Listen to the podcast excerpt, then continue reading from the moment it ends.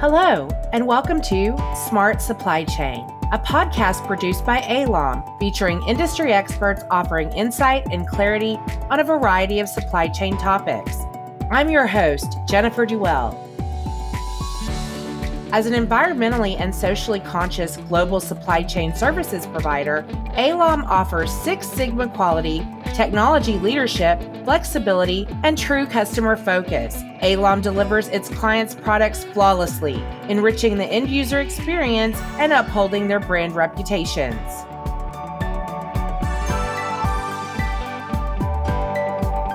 The guest expert for this episode of Smart Supply Chain is Christopher Young, Vice President of Operations for ALOM. We're going to be talking about the evolving ROI of robotics in supply chain. Thanks for being here on Smart Supply Chain today, Chris. Thank you for having me, Jennifer.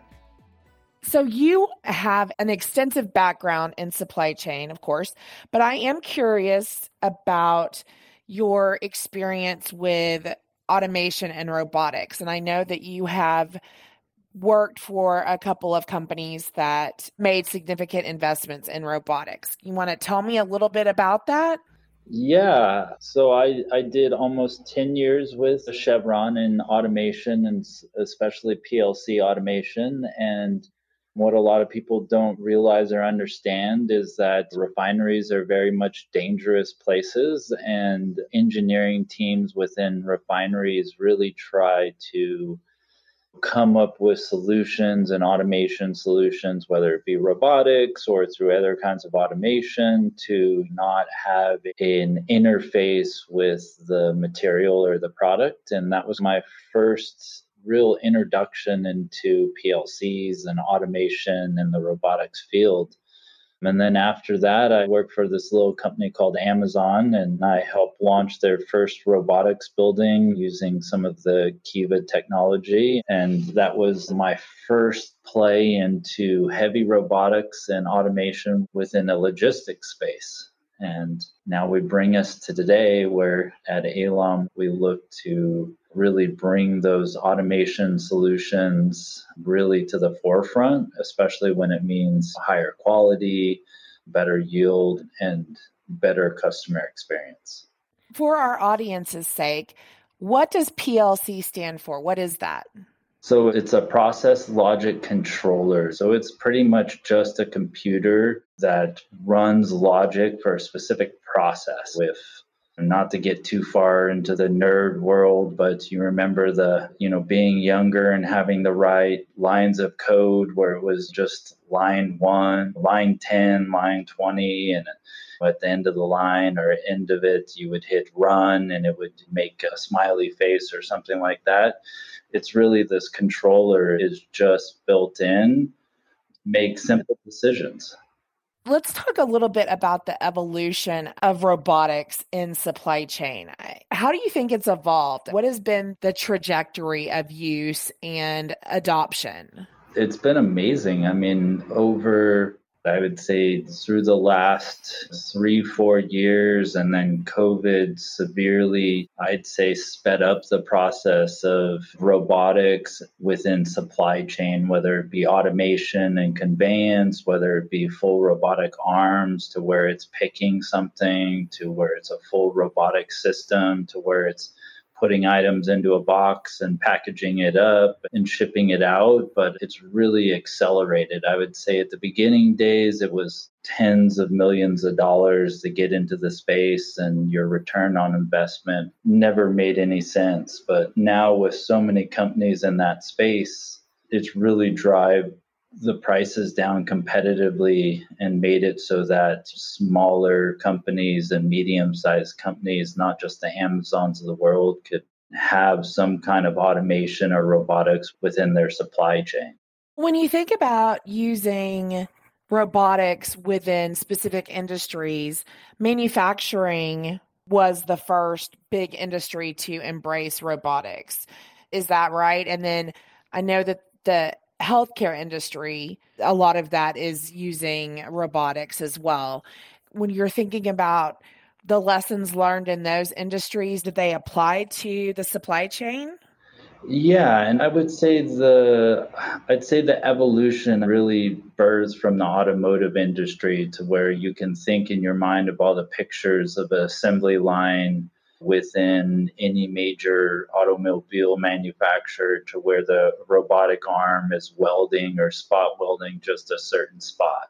And, you know, that really is where it all spun out of. But now we think of that robot instead of doing a spot weld, let's say it's picking up a package and it's placing that package on a line or in a specific area, or that robotic arm is then putting that package onto a pallet and the evolution from there, that part of it where they've taken the robotic arm and added pneumatics, you know, air operation controls to where, you know, the robotic arm isn't picking up the item, but it's actually has suction cups you can think of to where it's using pneumatic air and sucking the item to the cup and then picking it up and placing it on a pallet and the sensors on the end of the robotic arm are in real time using either lidar or some kind of innovation to where it knows exactly where it placed the item on the pallet and can continue to build a perfect pallet. And that's a high risk job for an associate. That associate is having to bend down stand up bend down stand up to where it's a high probability of a workplace injury. And now you have a robotic arm that can perform the same task without injury. When you think about robotics moving from the automotive industry and kind of filtering into many other industries, do you feel that it was a natural move for it to go into supply chain? And do you think supply chain was a fairly early adopter of robotics, or do you think it was a long time coming? For me, I think it was a long time coming. Uh, we work within smaller margins. We're not manufacturing the product, we're storing the product for someone and we're shipping it to the end user for that manufacturer. And a lot of it is tactile in what we do, but it's also low margins. And those low margins really prevented us to get into the space, I would say, sooner or in, until the price of robotics really came down. Um, but you think of how much just general walking or movement someone has to do within a warehouse. Think of a warehouse that's a million square feet. Now imagine you've got someone on a forklift driving around from one side to the other to find the pallet that they need and bring it to a dock. But imagine now you can have a robot go out and retrieve that pallet and bring that pallet back. Now that associate isn't doing all taking all of that time to go get the pallet and bring it back. So now our associates working more efficiently and they're working safer. You know, you said something earlier and I wanted to make sure that our audience knows what you're talking about when you say lidar. Can you tell us what that is? So think of radar, right? You can think of a bat where it sends out a signal and whatever it bounces off, it comes back and it'll receive it and transmit it and have an understanding. LIDAR is just using light as the same principle. So think of shadows. If I shine a flashlight on something, the light that is bounced off the object and comes back to me will give me a general idea of the shape and configuration of the box or the location or where I'm at spatially. One of the things that I think about a lot in supply chain that you know, you came from Amazon and Amazon has several warehouses that are a million square feet plus. And you just mentioned this example of robotics being especially appropriate in very large operations environments. Do you think that robotics also can be very precise and be used in much smaller environments as well? Can you talk a little bit about that? Yeah, and I would say a good example of that is putting a shipping label onto a box. It's very simplistic automation and very light robotics where it's just applying a label or an application. That's really some entry level ideas to where now I'm applying a label with a press and it's going through some conveyance and some just general automation to where now I'm taking a repetitive movement that an associate does and I'm having a machine now do that.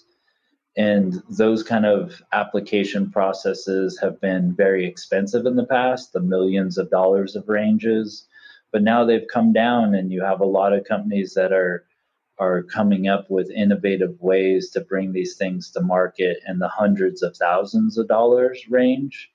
And that's really allowing a lot of smaller players within the 3PL space to enter into the automation space. Let's talk about the cost of robotics. Whenever you have the first adopters or it's new to market, it is going to be very expensive, right? Because there hasn't been that volume or the scale built up to make the cost basis affordable for the masses, if you will. So, do you feel that the cost of robotics in the supply chain do you feel that it was really high for a long time and then had this really precipitous drop or do you feel that it was a fairly moderate drop and now it's to a point where people can invest and make it work from a return on investment. Yeah and i say it was moderately dropping from the late 2010s so probably 2015 to 2018 it was moderately dropping as more and more companies were bringing their products to market. But i think covid and the strain within the supply chain really accelerated a lot of these companies to bring products to market and bring them at affordable price.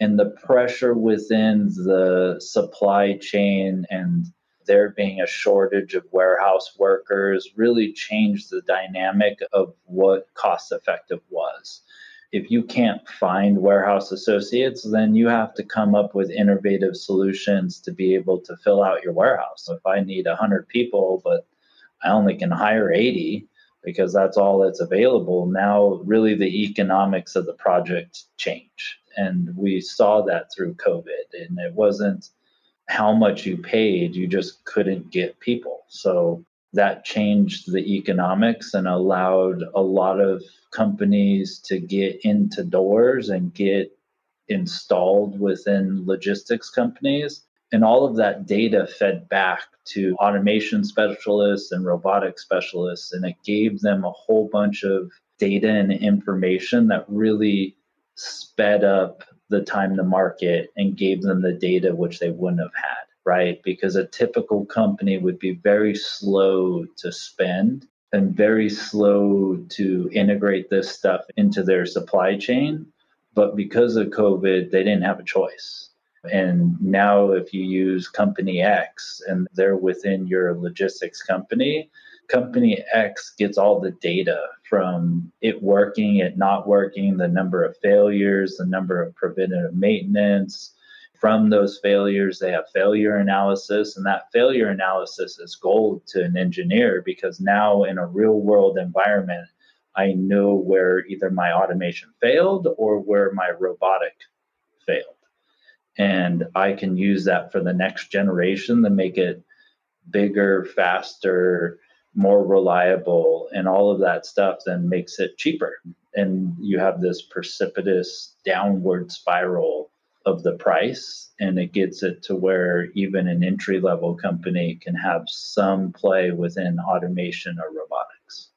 You actually beat me to the punch in answering one of my questions that was floating around in my head, which was that I was wondering what caused the prices of robotics to decrease so much over that period. And you just answered it by saying that the more people who use it, the more that the robotics manufacturers, the creators of the robotics, can fine tune their products and their process. Yeah. And there's for every successful launch, you have probably nine failures of the same attempts. Even while I was at Amazon, it was the same thing. You, multiple failures within the robotic space before the final iteration that actually works comes to fruition.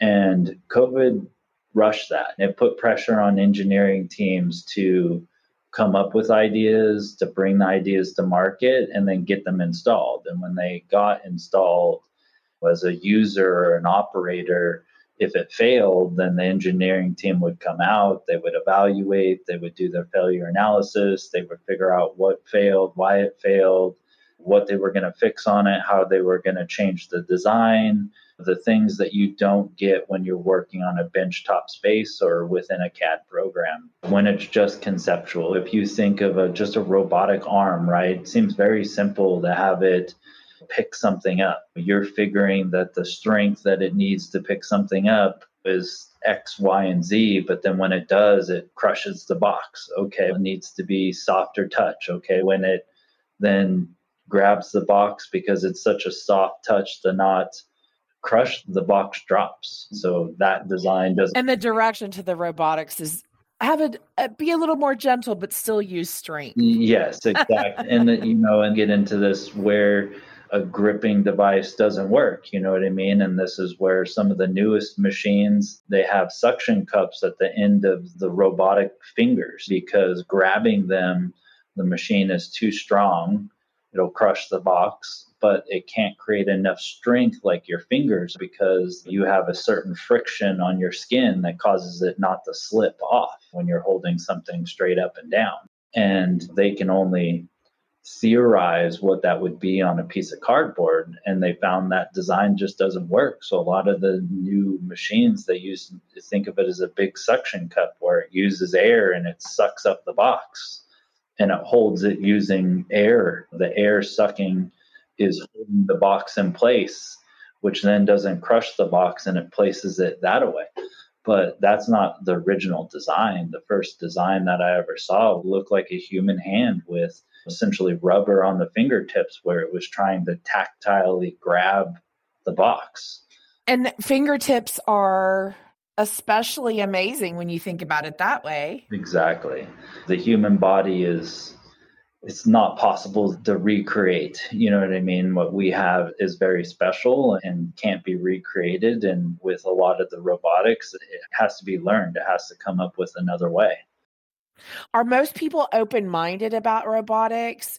Or do you think that that's too much of a generalization to ask that question because there's a continuum of how people feel about robotics. Some people are really comfortable and really like it and feel that it's a future.